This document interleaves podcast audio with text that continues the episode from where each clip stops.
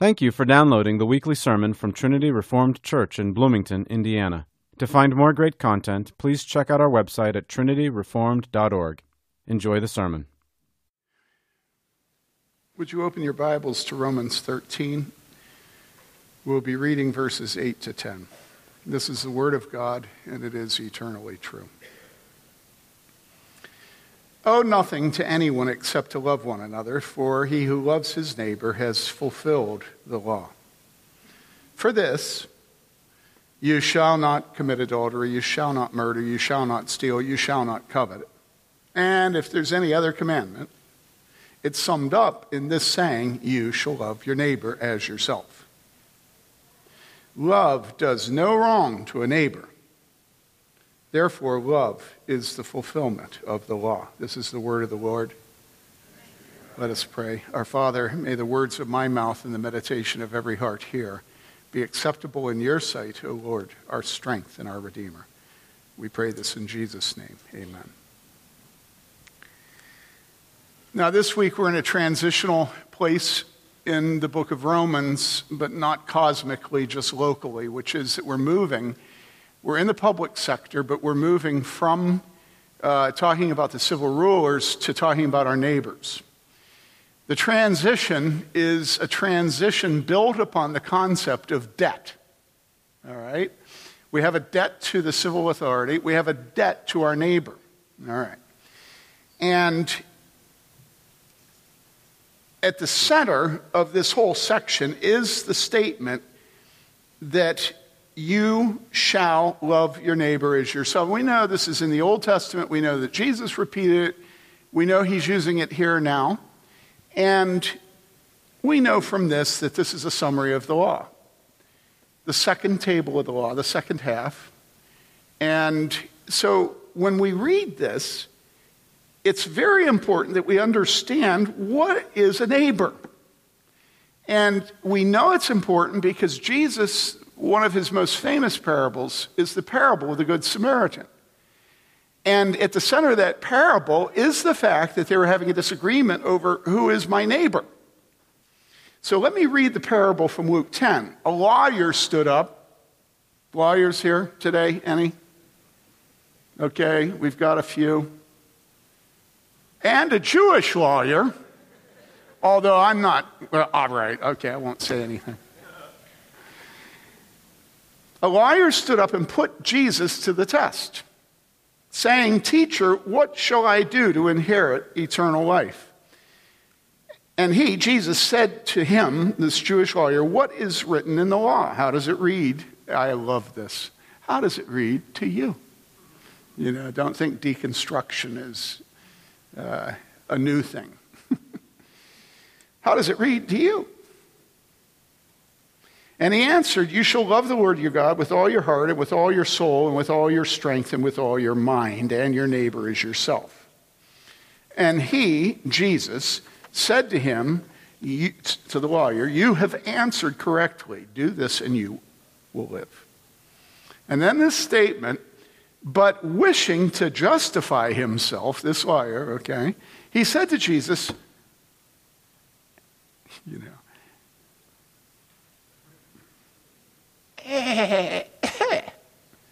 and who is my neighbor?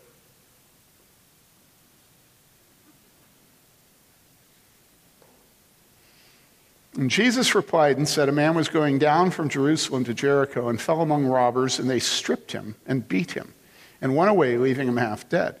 And by chance, a priest was going down on that road, and when he saw him, he passed by on the other side. Likewise, a Levite also, when he came to the place and saw him, passed by on the other side.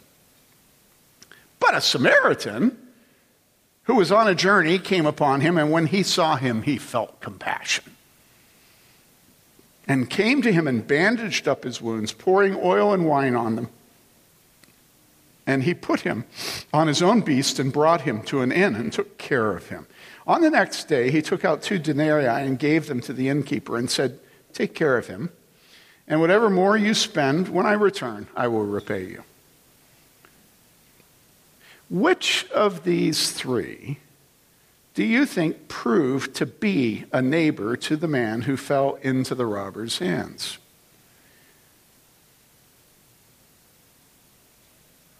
And he, the lawyer, said, the one who showed mercy toward him. And then Jesus said to him, go and do the same.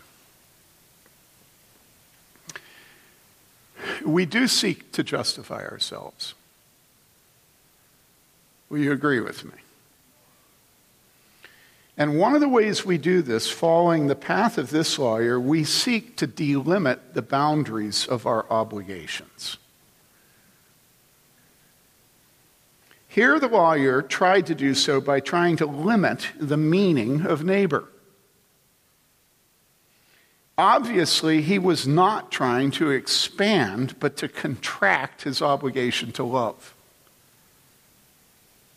And who would he try to exclude from that command to love his neighbor as he loved himself? Well, no one more than, than the absolutely despised Samaritans.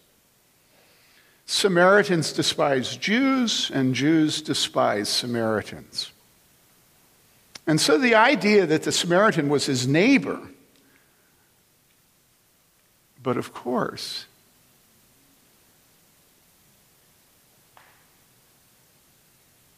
it was rather that, what, he was the Samaritan's neighbor. You see what Jesus does? He flips the whole thing upside down, and it's done in such a sophisticated way. It's like you miss it. Yeah, yeah, yeah, you know, you go along with it, and yeah, yeah, yeah, that's a good point, you know. And then you have to stop and think about it, and you think, well, wait a second. He's making a choice between those three men as to which of them is the neighbor, but those three men are the three men that have the ability to help. But what they were talking about was the duty of being a neighbor and loving and helping. And so what Jesus does is he takes it and flips it upside down so that he describes the helper as the neighbor, and the helpee is not the neighbor. Now, that's not true. The, the only way it works is that the helpee is the neighbor, right? But we assume that. What we don't see is that Jesus is saying to him, you are in need. You're, you're the man that was stripped and naked and, and, and, and, and beat up on the road. And guess who your neighbor is? The hated Samaritan. Who's the neighbor? You know, the Levite, the rabbi, or the Samaritan? Well, I guess the Samaritan. In other words, what Jesus is pointing out to us is that it is very difficult for us to love. It is very difficult for us to recognize our obligation to other people to love them. It's very threatening to come on some dude that's by the side of the road, naked, robbed, beaten, and recognize the responsibility we have to him. Right? We'd all agree that's difficult. Okay. But Jesus flips it, you know, and he says, now, which of the three of them is the neighbor? It's like, no, no, no, no, the man that was robbed, he's the neighbor, and I'm supposed to help him, you know? No, no, no, no, no. Two Jewish religious leaders and a filthy Samaritan. Which one's the neighbor? You see, it's actually even harder for us to accept help. Now, do you understand what I'm saying? Jesus is pointing out the fact that if we have difficulty loving our neighbor and helping our neighbor, we have even more difficulty accepting help. And that the person who gives themselves to us as a neighbor is really a threat to us. That's why Jesus made it a Samaritan. Now, think about this for a second as you, as you listen to that story. Because one of the applications of it is, in our victim culture, we are perpetually trying to remove the grease of love from our culture. We're trying to design a nation and a culture and a government where everything is a matter of duty, because everything is a matter of justice, and there is no love. And so remember a couple weeks ago, I talked to you about the Americans with Disabilities Act, the A D A. I live to watch everything possible done through public largesse, and it was largesse, to keep anybody with a disability from ever having to depend on anyone else to love them and help them. And so every single corner of every city in the entire nation had all the concrete busted out and replaced with ramps. Now listen, I'm not against ramps.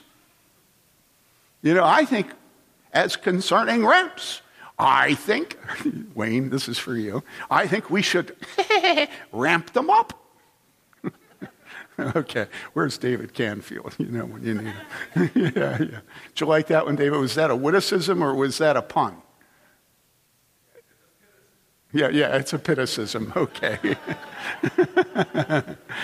but but do you guys realize, I was talking to some relatives recently that have been involved with the homeless, and, and one of my relatives wrote this op-ed.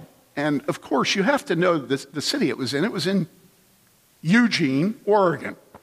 You know, not Corvallis, but Eugene, you know, where the enlightened people are. The stupid people go to the state university, Purdue. It really is analogous to uh, Indiana University and Purdue, University of Oregon and Oregon State University, actually. So anyhow, in his op-ed, he was talking about that caring for the homeless is a question of justice. Justice! Justice! Well, of course, justice correlates to duty. It doesn't correlate to love. Do you understand this? And so what we're doing in our culture is we're using the public taxes and rhetoric to remove what? Indebtedness. You say, oh, no, no, no, we have lots of indebtedness. And I say, yeah, you're talking about taxes, right? Unborn generations. Yeah, you're right. You're right. We have lots. I'm not talking about that. I'm talking about the, in, the debt of love. Because that debt we will not pay.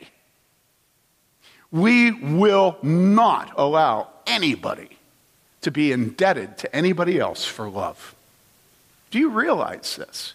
That's the nature of abortion.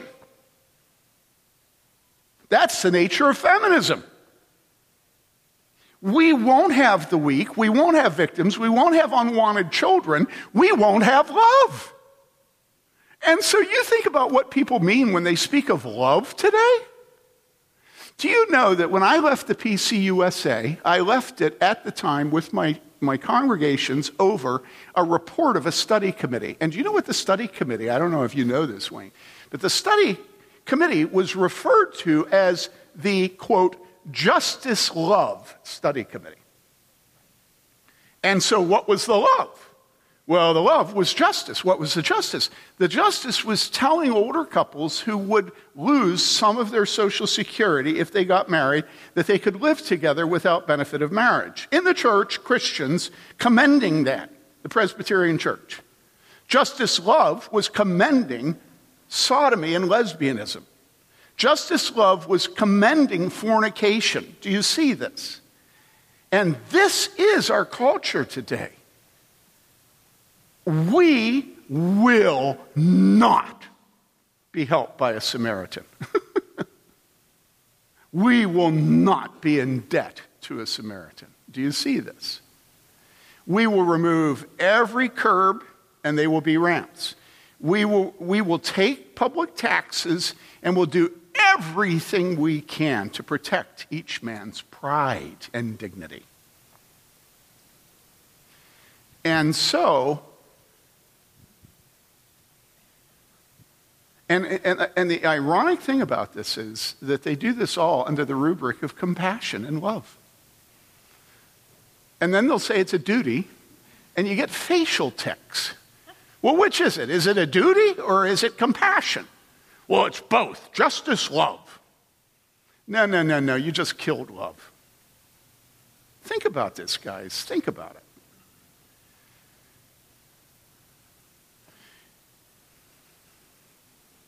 And so we seek to justify ourselves, and we follow the path of the lawyer in delimiting the boundaries of our obligations. Scrupulously, we delimit them. And of course, there's nobody that we want to delimit our obligations to more than somebody we despise. And there's nobody more despised at that time than the Jews despised the Samaritans, Samaritans despised the Jew.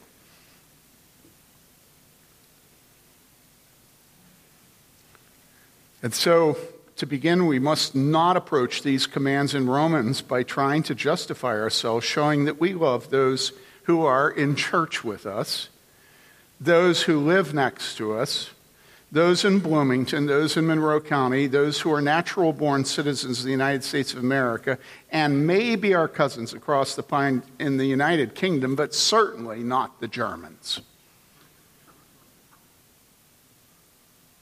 I mean, do you remember the war?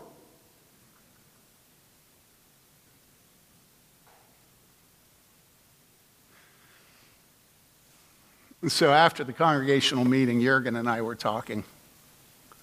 And then yesterday, we were talking again, and he said to me, you, he said, you know that, uh, you know something funny. I said, what? He said, not one person showed up at the coffee. Not one.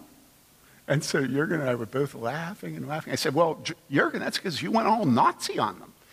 You know, you told them, you told them that, that they better not.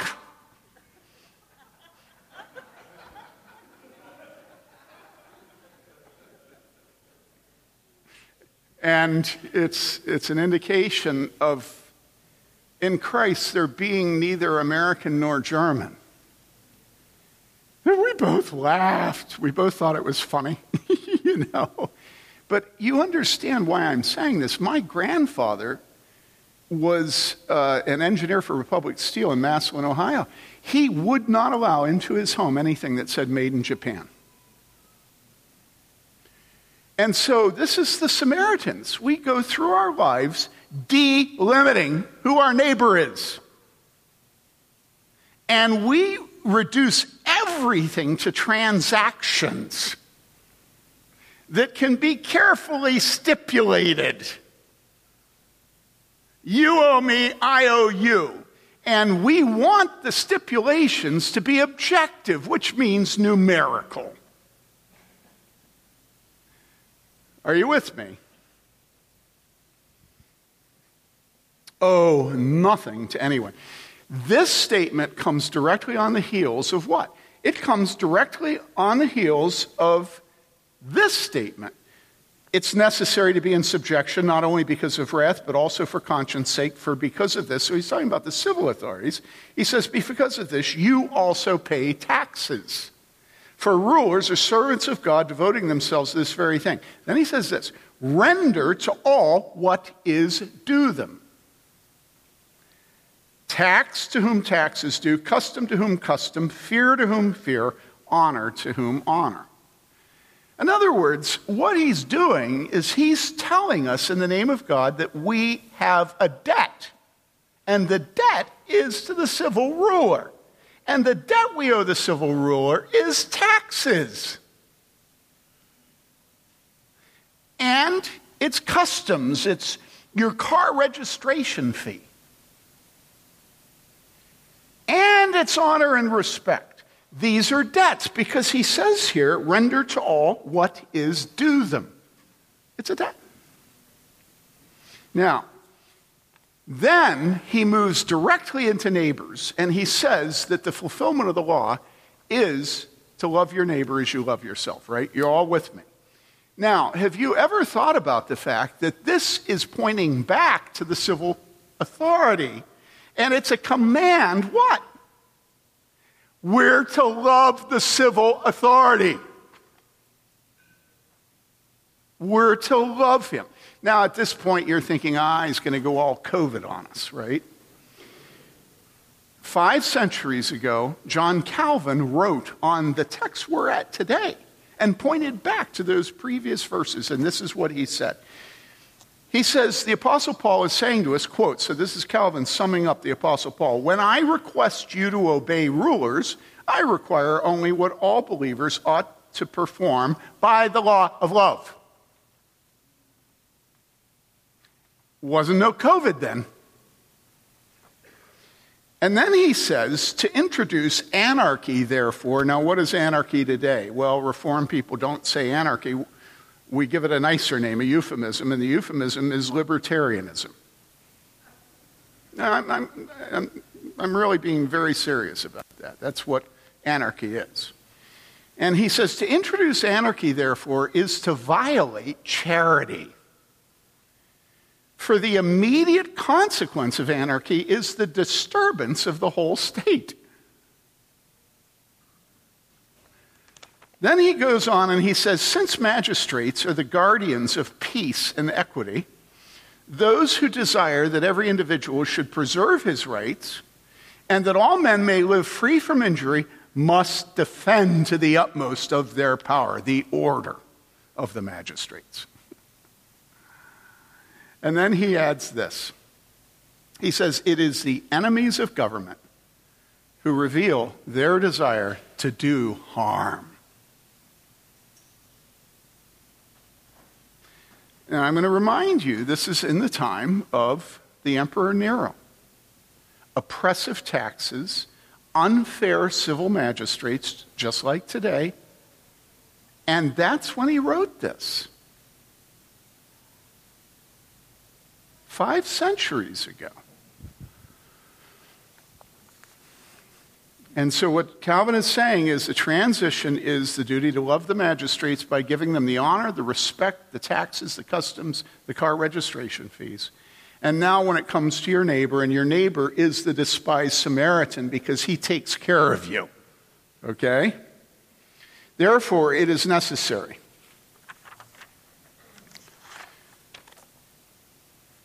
So, in other words, he transitions to our broader obligations to all men, speaking of them as our neighbor.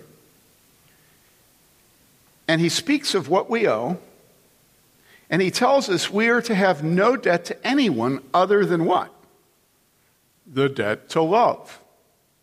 And that debt is to everyone and always, because it can never be paid off. You with me?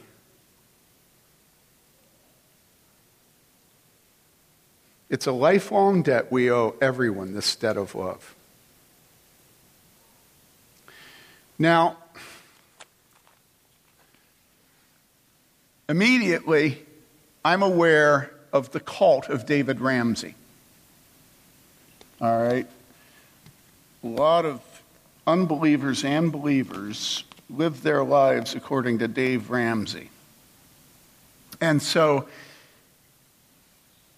we ask the question, does this initial command, owe no man anything, preclude the Christian from borrowing or loaning their car, house, or lawnmower? And the answer is no, of course not. This is not a command against borrowing or loaning. And you say I shouldn't include loaning, only borrowing, right? A good Dave Ramsey disciple, right? But then I say, why not? Is loaning not participating in the borrower's sin? In other words, if it's a sin to borrow, it's also a sin to loan.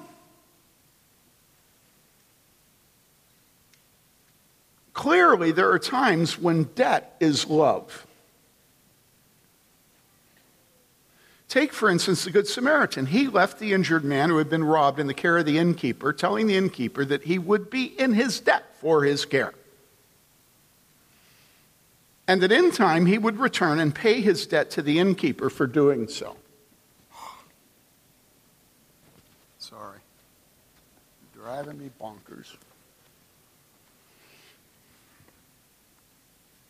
So if Jesus is telling this story and commending the Samaritan for being a neighbor, obviously, are you with me, what the Samaritan did was A-okay. And what he did was he borrowed from the innkeeper. Yeah, he gave him some money, but he then said, and whatever else I owe you, I will pay. So we see that this debt he took out with the innkeeper was a payment of the debt of love. Are you with me?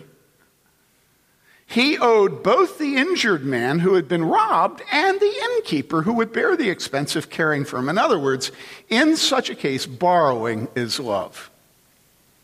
He borrowed from the innkeeper, and the debt he owed the innkeeper himself was the debt to pay off his loan, to pay off his debt when he returned that way. In the parable of the Good Samaritan, borrowing and lending are commended.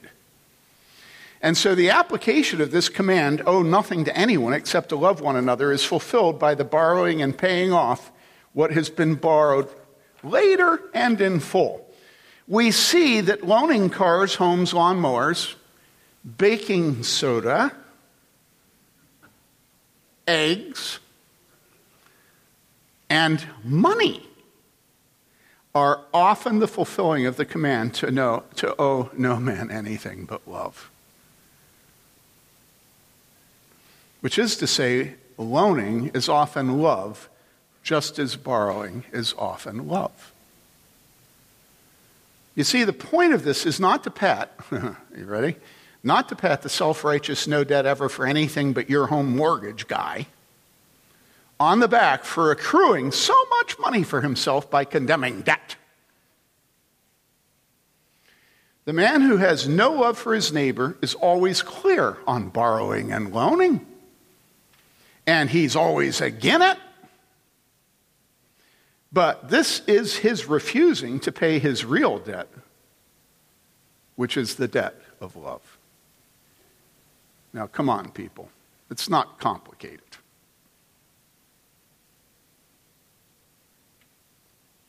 And he has that debt to all his neighbors, to every single one of them, including the Samaritan. Stinginess, miserliness, self-aggrandizement, and self-justification are not love. They are the opposite of love, which, depending on what you want to say, it's either indifference or hatred. The godly man loves by taking on debt, principal among which is that debt of love. Owe nothing to anyone, except, I mean, it's like perfect Jewish argument. you know, it's like, you know, it's like... In, in the book of Philemon, you know, where he says, uh, I'm not even going to mention the fact that you owe me your very life. You know, that's like, to me, the supreme Jewish, you know, it's like, I had a Jewish uh, Sunday school teacher in junior high school, and he was a voiceover for A T and T. You heard him all over the country on ads. He got his start at W G N doing radio theater, you know, a very sophisticated man. Russ Reed was his name. He was on the board of Jews for Jesus, and Uh, we invited him up to our church in Wisconsin once for a Sunday evening service where, you know what he did? He recited the book of Philemon from memory. And it was utterly fascinating because he inflected the text as a Jew would. And you have no idea how interesting the Apostle Paul is when a Jew reads him. Seriously. You know, that's a gift you can give the church, you know. I mean, it's such an endearing trait of Jews. Because, man, do they get under your skin in a heartbeat. You know, it takes a German ten years to get under your skin. But, I mean, a, a Jew can get under your skin in a millisecond, you know. And so you look at him, listen to what he just said. This is Jewish. Owe nothing to anyone except to love one another. I mean, guys, it's hopeless. You, you start out thinking, yeah, no debt, you know, and then except to love one another. Do you see the humor? It's like we thought we were going to get off easy, and then he says, except to love one another, and we realize our goose is cooked. It's hopeless. We're done for. We're done for. You know? You know what I'm saying? We don't want to love because we want to delimit our obligations. And that means we delimit our love.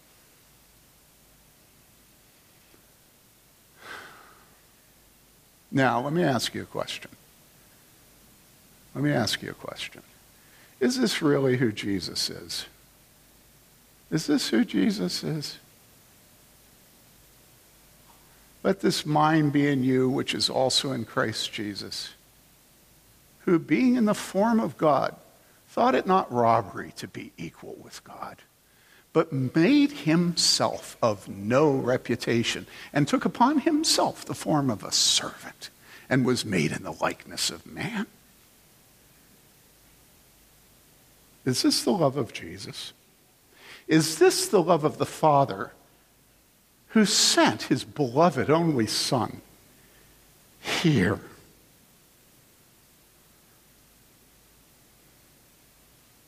And I don't know about you, but I know about me. And it's utterly disgusting to think of precious, precious Lord Jesus Christ taking my sin upon him.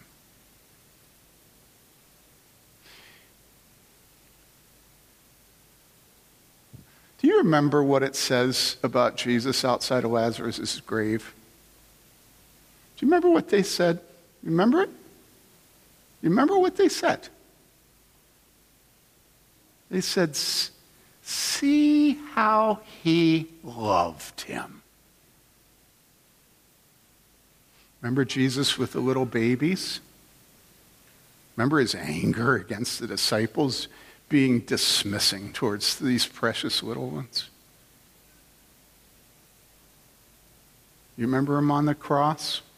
Father, forgive them, for they know not what they do. Oh, the love of Jesus. The love of Jesus.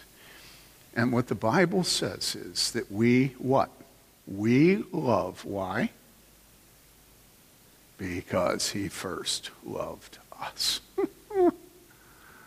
Oh. So I was frustrated during the offertory that they were playing the hymn I wanted to sing. So Phil, would you come up and lead us, please? We're not done. I'm going to be talking at you again, but we're going to stop and sing.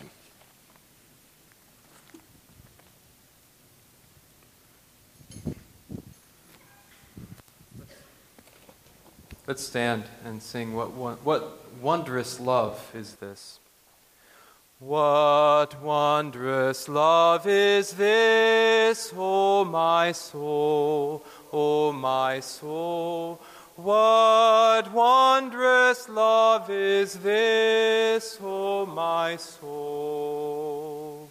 What wondrous love is this that caused the Lord of bliss to bear the dreadful curse for my soul, for my soul, to bear the dreadful curse for my soul?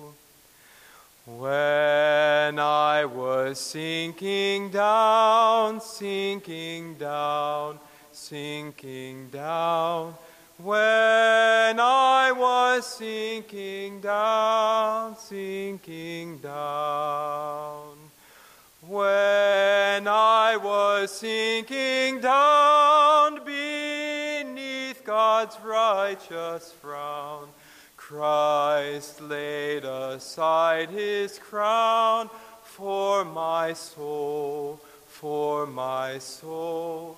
Christ laid aside his crown for my soul. To God and to the Lamb I will sing, I will sing. To God and to the Lamb I will sing. To God and to the Lamb, who is the great I am, while millions join the theme, I will sing, I will sing. While millions join the theme, I will sing. And when from death I'm free, I'll sing on, I'll sing on. And when from death I'm free, I'll sing on. And when from death I'm free, I'll sing his love for me. And through eternity, I'll sing on, I'll sing on. And through eternity, I'll sing on. Please be seated. Thank you. Thank you, dear brother.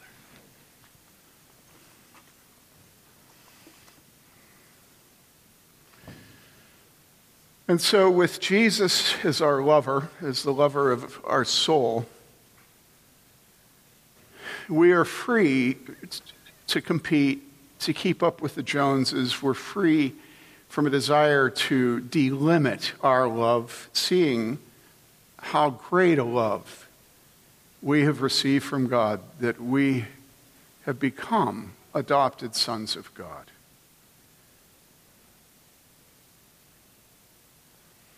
Now, I want to open up the nature of this state of love a little bit so that we have an idea what it involves. And I want to partic- I want to I want to speak and address particularly something that I, I don't think we often remember. In Ephesians four twenty-eight, it says, "He who steals must steal no longer, but rather he must labor, performing with his own hands what is good, so that he will have something to share with one who has need." Now, he is to work. He's not to steal anymore. And so I have always thought of this as just simply being an exhortation to the guy that, you know, uses a gun and robs a bank, or the guy that, you know, pilfers stuff from work, or the guy that counts cards, you know. In other words, the, the grossly evil forms of stealing there are, right? I have always thought that this, that's all it means, and that we should just leave it at there. But then we had a guy in this church once who was single, and it, he didn't require much money at all to live. But he was brilliant. And after a number of years, the elders and pastors were talking, and they said, wait a second, wait a second. How much are you working? We found out he was working about eight hours a week. And he was so good that he was able to provide for himself at eight hours a week. But then you calculate and you think, do you know how helpful he could be to the poor people of this church?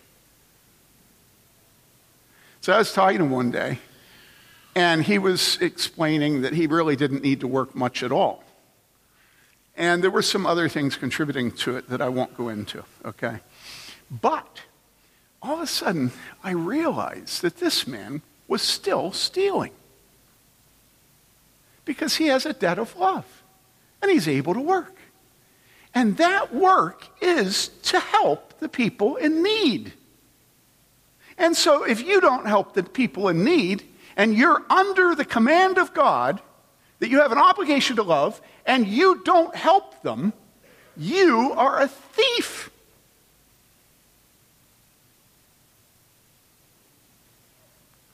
And so we did something that was pretty angular.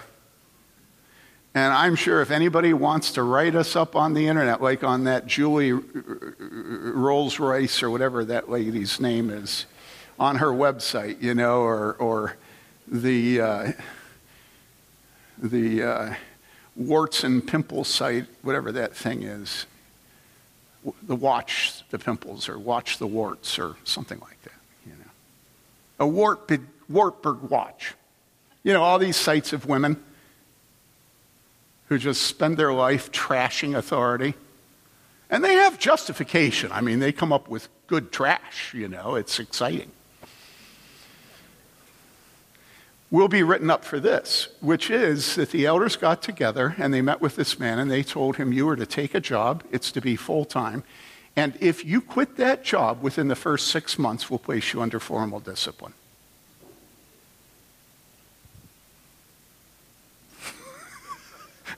What do you think of that, Richard? It's pretty, it's pretty bodacious, right? Did you ever do that down in Ulitic? No, never did that. You were too busy working. You know?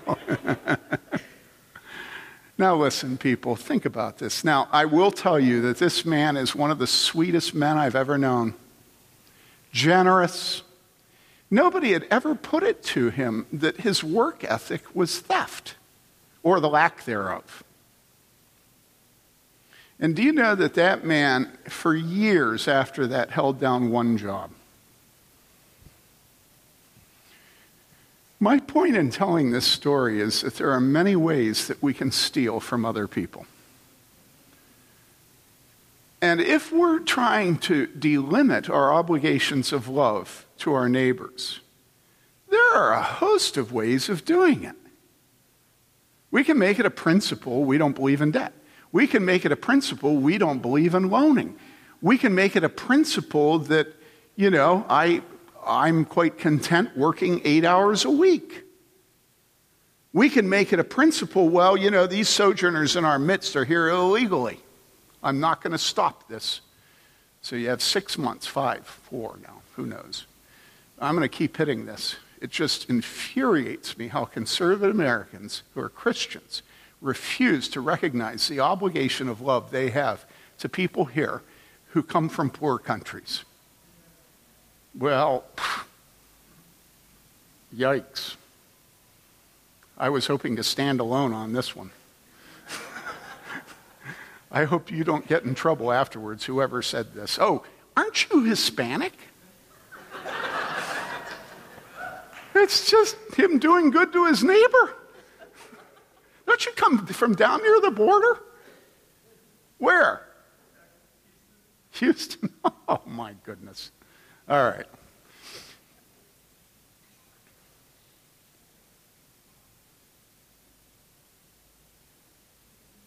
You know, listen, have you been loved by God? Have you been loved by God? Can we please stop with this business of trying to fence off our obligations? And can we be as generous as God has made us? You think about the Bible telling us that God sends his, his rain on the just and the unjust. I've been reading the first, the second hundreds.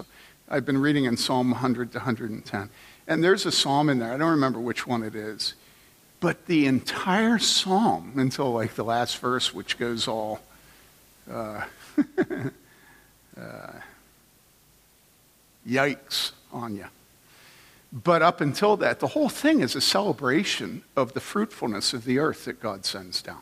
The entire psalm, it just talks about God doing the grass for the animals and the rain and and and just the the the, the what would the word be? I'm bad at words now, but the beneficence, the fecundity, the fertility, the fruitfulness, the you know, it's just like mind-boggling, you know. And this is the world God has given us, not to mention the blood of his precious son. And can we not fulfill our debt of love? Are we so tight that we can't love unless we're invulnerable? You know, right? You understand what I'm saying? It's like, well, I'll sidle up to you if you'll sidle up to me. You know? Do we bear any resemblance to Jesus? I mean, honestly, in the way we live our lives, he took the little ones in his arms and he blessed them. And that's not the only thing he did. He got angry and rebuked the disciples. But, but that's not the gentle and lowly part. Listen, what this text says is that the God of Mount Sinai, are you with me? Who, if you touch the mountain, what? You died. That when he inscribed the tablets of stone with his law, both sides of the tablet said love. The first side of the tablet said love your God with all your heart and soul and mind and strength. And the second tablet said love your neighbor as yourself, and that's the entire law. And that was the God who was on Mount Sinai, and if you touched it, you died. You with me? Now, you know what I'm going to say to you. Dispensationalism, sorry, I don't know exactly who here is dispensationalist. It's false doctrine. Because what dispensationalism teaches you is that the God of the Old Testament was rough and tumble and harsh and angry, and the God of the New Testament is a God of gentleness and lowliness. And it's a, it's a lie. The God who inscribed both tablets of the law is a God of love. And you sum up the law by saying, love God, love your neighbor. He's a God of love. And you touch his mountain, you'll die. And do we really have problems putting those two together? I mean, what is wrong with our reasoning ability? It's just ludicrous. So I'm going to tell you a story. When I was in high school, I worked packing books at Tyndale House. Tyndale House was the company of my girlfriend's father. And that was Ken Taylor. Living Bible was just being released. So I spent, I'd hitchhike into Wheaton, eleven miles, and I'd work there, and then I'd hitchhike home.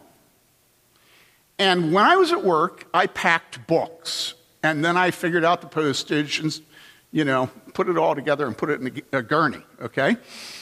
And do you know what books I packed? Dispensationalist books. Salem Curbin and Tim LaHaye. I mean, Tim LaHaye flew out of that shipping room. Now, do you know the name Tim LaHaye? Tim LaHaye is like the quintessential dispensationalist, all right? Dad made a lot of money off him. About twenty-five years later, Tim LaHaye and Jerry Jenkins, who was the editor of Moody Monthly, which Moody is a dispensationalist school, the two of them got together and, and they decided that they were going to write a book. And so they wrote a book called Left Behind. And man, oh my goodness, did that thing fly off the shelves. I had been going to bookstores for years, used bookstores, new bookstores, and I lived on the east side of town at the time, and I'd go to Barnes and Noble and Borders, and I saw something I'd never seen before. They always used to take Christian books and hide them in the back. And all of a sudden, I'd walk in, and this huge book rack filled with Left Behind, and I'm going, whoa, you know? It was mind-boggling. Well, they realized that they had a goose that laid golden eggs. And so they began laying eggs. Now, personally, I wouldn't call them eggs, but they laid something.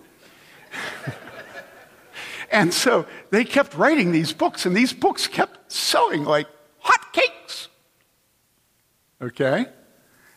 And before it was over, the market capitalization of Tim and Jerry and their books reached, do any of you know? A billion dollars. A billion. Things were sitting pretty for evangelicals. You know? All the dispensational, well, dispensationalism has owned the evangelical world for the latter part of the twentieth century. Dispensationalism is Campus Crusade, it's Dallas Theological Seminary, it's Moody, it's, it really has owned the theology of evangelicalism. And do you know what Left Behind taught? I mean, the basic plot was, don't worry, Christians are not going to suffer in the tribulation. I mean, that's what it was. And now you've got gentle and lowly. And guess what? Jesus is just itching for you to come to him because he's so gentle and lowly. And you all love it. You buy that book, you bought Left Behind, you know? It's like, oh, this is so nice, it makes me feel so good.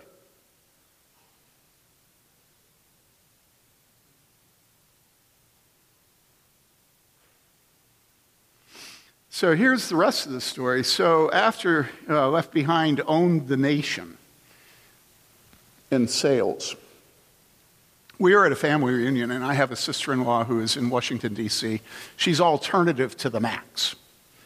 I mean, trust me. And she's very sophisticated. You know, she spent her life doing, uh, uh, what's it called, uh, freelance editing for all the big uh, agencies there, and she and her husband go over to the Mediterranean on their sailboat for months at a time, and she's alternative. And so, and I love her, and I love her husband. And um, so we're at a family reunion, and she looks at Dad, my father-in-law, Ken Taylor, and she says to him, Dad, she says, what do you think of this Left Behind series? Now remember, hundreds and, I mean, just selling off like hotcakes. And Dad looks at her in front of the family and he says, uh, I, I haven't, I haven't read it.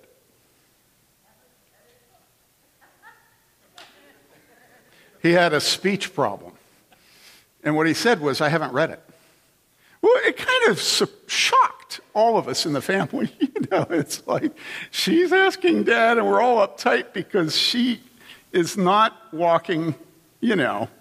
And here's Dad, and, and the money's pouring in, you know, Niagara Falls, you know. And she asks him, he says, I haven't read it. And everybody's quiet for a second. Then she looks at him and she says, why not? And he said this. He said, I don't agree with the theology.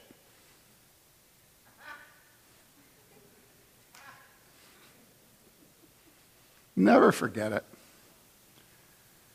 People, the God of Mount Sinai and the God who hung on the cross, and the God who sent his only beloved son to hang on the cross. They're the same God. The Old Testament people of God were not saved by being obedient. They were saved by Jesus Christ's blood. They look forward to him on the cross. He was their Messiah. It's all through the Old Testament. And the God of the epistles is not a different God than the God written in the Gospels. God never changes. And God's name is jealous.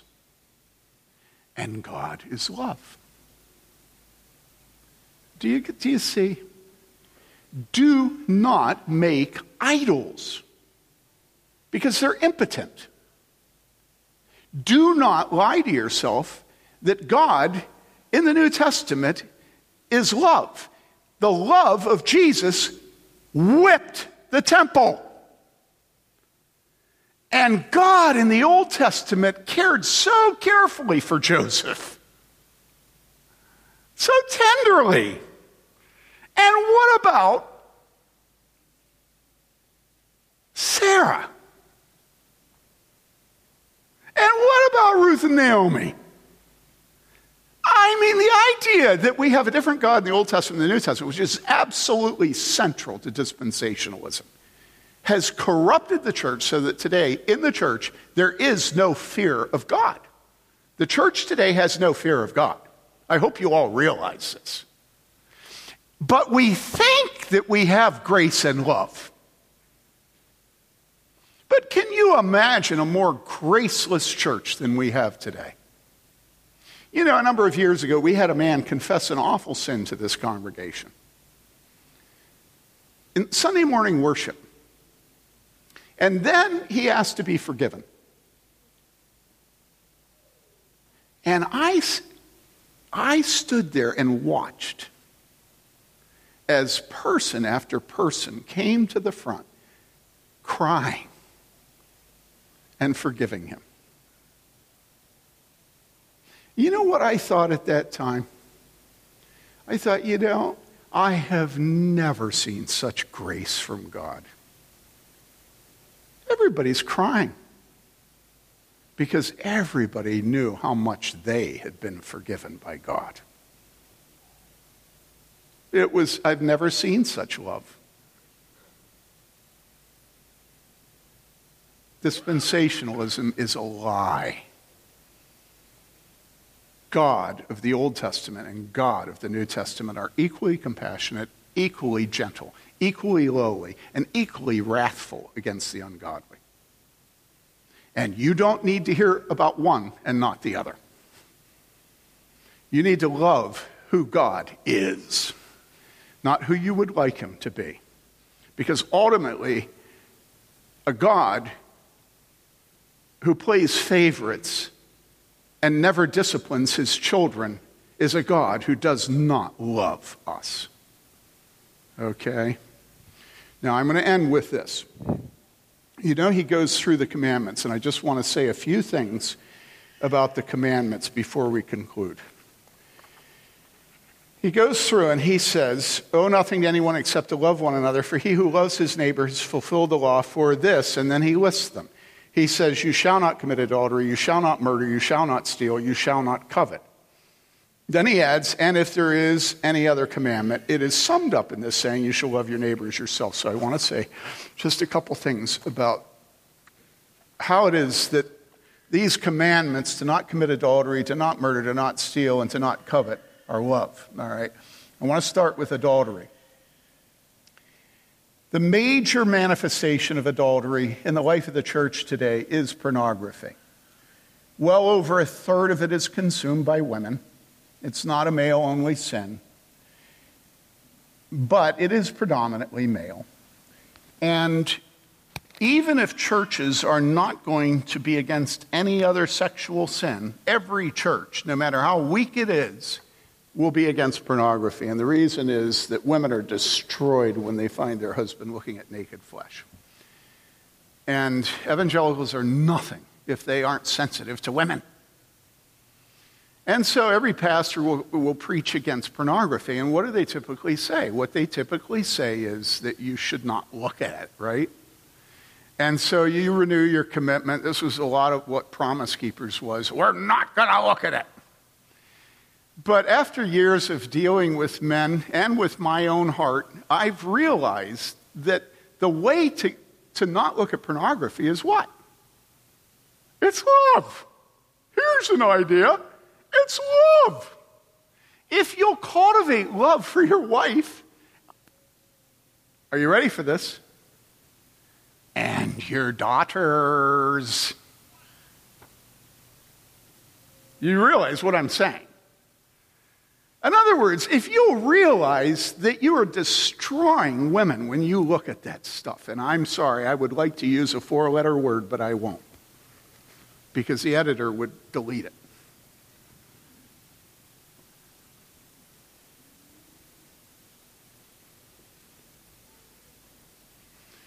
And I hope by saying this, I've been, a- I've been able to help you to see that the command, don't commit adultery, is a command to love.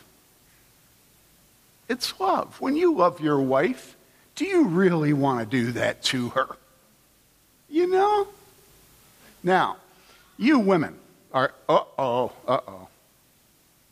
Okay, you women, right? You all right? We all right? A man's going to tell a woman what to do. Okay, listen, you women. Don't be immodest in your dress.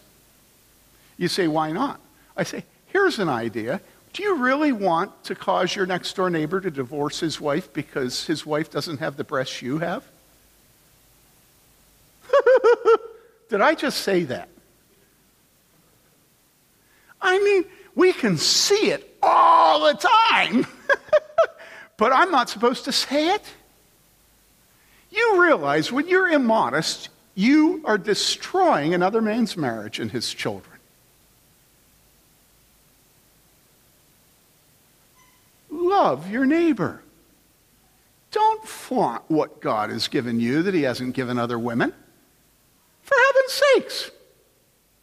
Now, is that logical, Dan Cogman? Am I being logical according to a P H D and a doctor of jurisprudence?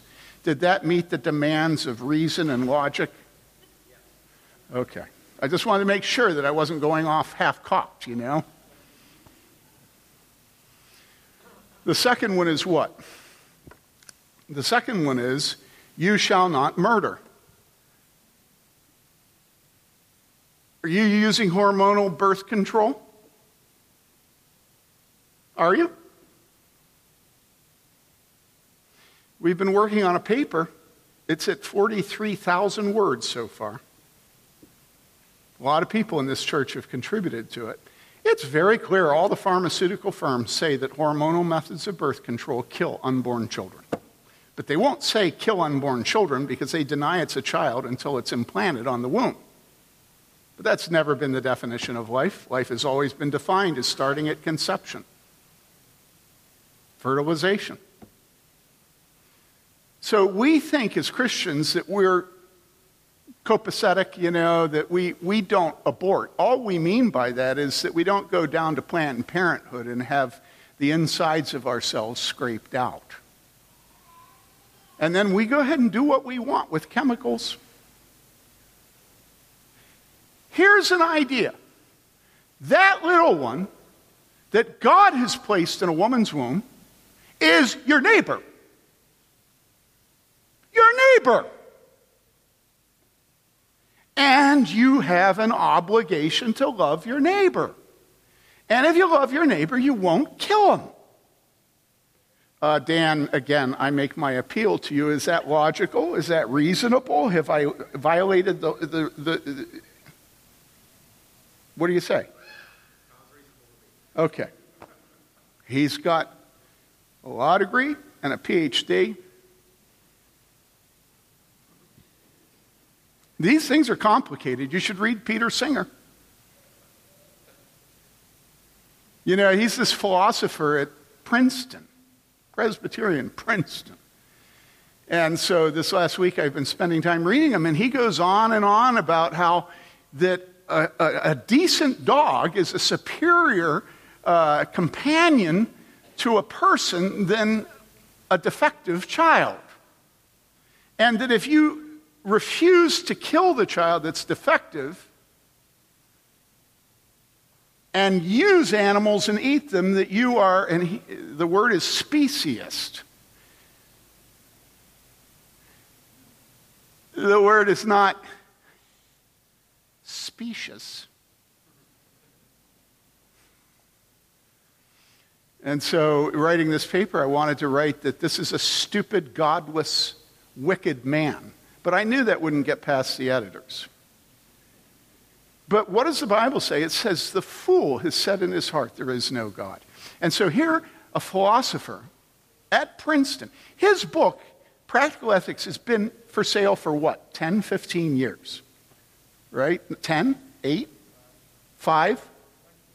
Oh, twenty-five years? Oh, my goodness. And do you know, it's it's something like one hundred eighty or one hundred forty thousand, one hundred forty thousand on the Amazon bestseller list. twenty-five years after it's been published. And let me tell you, that's, that's a good selling book. And it's an academic book. And this is who we are today. We buy Peter Singer. I've heard all his arguments in the church, people defending their veganism, people defending their preciousness about pets. I drove by the vet today out on forty-five. I remember an article in the New Yorker years ago where they said it's impossible to get anybody to care for the animals on farms anymore because everybody in the vet schools are, number one, women, and number two, they want a relationship with the animals. And that's what a vet is today. It's all these people who are unbelievably precious about animals while they kill their babies. And you say, oh, no, no, no. That's a non sequitur. It's not, no, no, no. I say, yes, yes, yes, yes.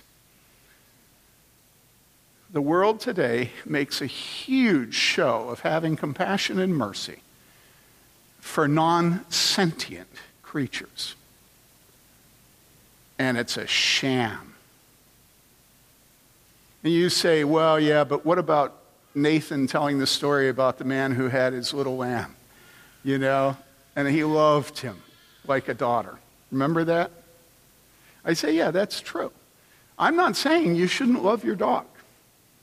What I am saying is that in our culture today, veganism and vegetarianism and the establishment of personhood and the right to sue in courts of redwood trees and the green and the sustainability, okay? Are you all with me? All this stuff is this huge show of compassion by people who abort their children and are in favor of aborting children. And so people, Houston, we have a problem. Don't take your eye off the ball. Jesus shows us what love is. You may be an environmentalist. I mean, I commended Dan. Wait, what are you doing? You're here again. Oh, yeah, yeah, that's why everybody's here. What? What's happening? You'll find out.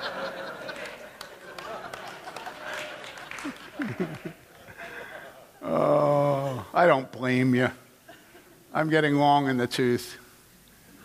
So, Dan works and is paid by the federal government to sue corporations. And I have been so proud of him for so long. Why? Well, because Dan is an agent of the federal government in punishing those who have no love. You say, well, what do you mean, no love? I say, what does it do when we trash the waterways around Gary, Indiana, with toxic chemicals that will last forever? Is this not an assault upon our unborn children? I'm not against environmentalism. I'm not against sustainability. Don't take your eye off the ball.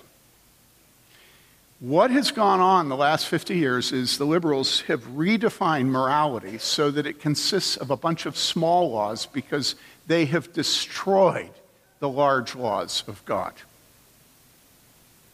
And so they're all busy trying to show they're moral people and religious, and they have an infinity of small laws that they're making everybody observe. And it gives them some props as morally superior people. And you as Christians may not do that. You may not trade on the execrable morality of the elite. You may not cop a posture as being sympathetic to them. There is no sympathy, and we know that because of the billions of unborn children who have been slaughtered. All right? And so, the law of love says, you shall not murder, then you shall not steal. Now, how do we steal? Well, I gave one example of the guy that won't work because he can live off eight hours a week. But here's another example. Why is it that in my lifetime I have watched our states and our nation begin to fund the most basic aspects of government by selling lottery tickets to the poor? It's disgusting. You go into a mini mart, and what do you do? You stand there waiting forever for all the poorest of the poor to buy lottery tickets. And you say, well, that's their decision. I say, no, it's you deceiving them through the ads of the lottery system. And so the rich are entirely happy to have the poor pay for their schooling, their education, their parks, their libraries, and it's theft. And you say, oh, well, you're, now you're going all paternalistic on them. I say, no, I'm not. Uh-oh. Okay, I gotta end. All right. And then you shall not covet, one of the commentators makes the point that um, that when we when we covet, we then take out loans that we can't pay. You know, because we want a nice car, we want a nice house, we want a nice vacation. And so we go in debt because of envy. And I'm happy to make that point on the high holy day of the advertisement industry. It's like, how many of us watch for the game and how many of us watch for the commercials? Listen, the entire law is summed up with us loving God and with us loving our neighbor. And I had never noticed until preparing to preach that in James it says this. I'd never noticed this before. James two ten. It says, for whoever keeps the whole law. No, I'm sorry, that's not the one. Uh, just a second. It's James two eight. It says, if, however, you are fulfilling the royal law according to the scripture, you shall love your neighbor as yourself. Now, does anybody here, nobody in the first service, including Tim Wegner, knew what the last words are? I'll read it again. Love does no wrong to a neighbor, therefore love... No, I'm getting senile. I should retire. If, however, you are fulfilling the royal law according to the scripture, you shall love your neighbor as yourself. All right. Come on, anybody know? I just love this. You know what Max says? What Max says is, well done, you. You've all heard him say that. I just love it. It's one of my favorite phrases. If, however, you are fulfilling the royal law according to the scripture, you shall love your neighbor as yourself, you are doing well. I just love that. You're doing well. All right, let's sing.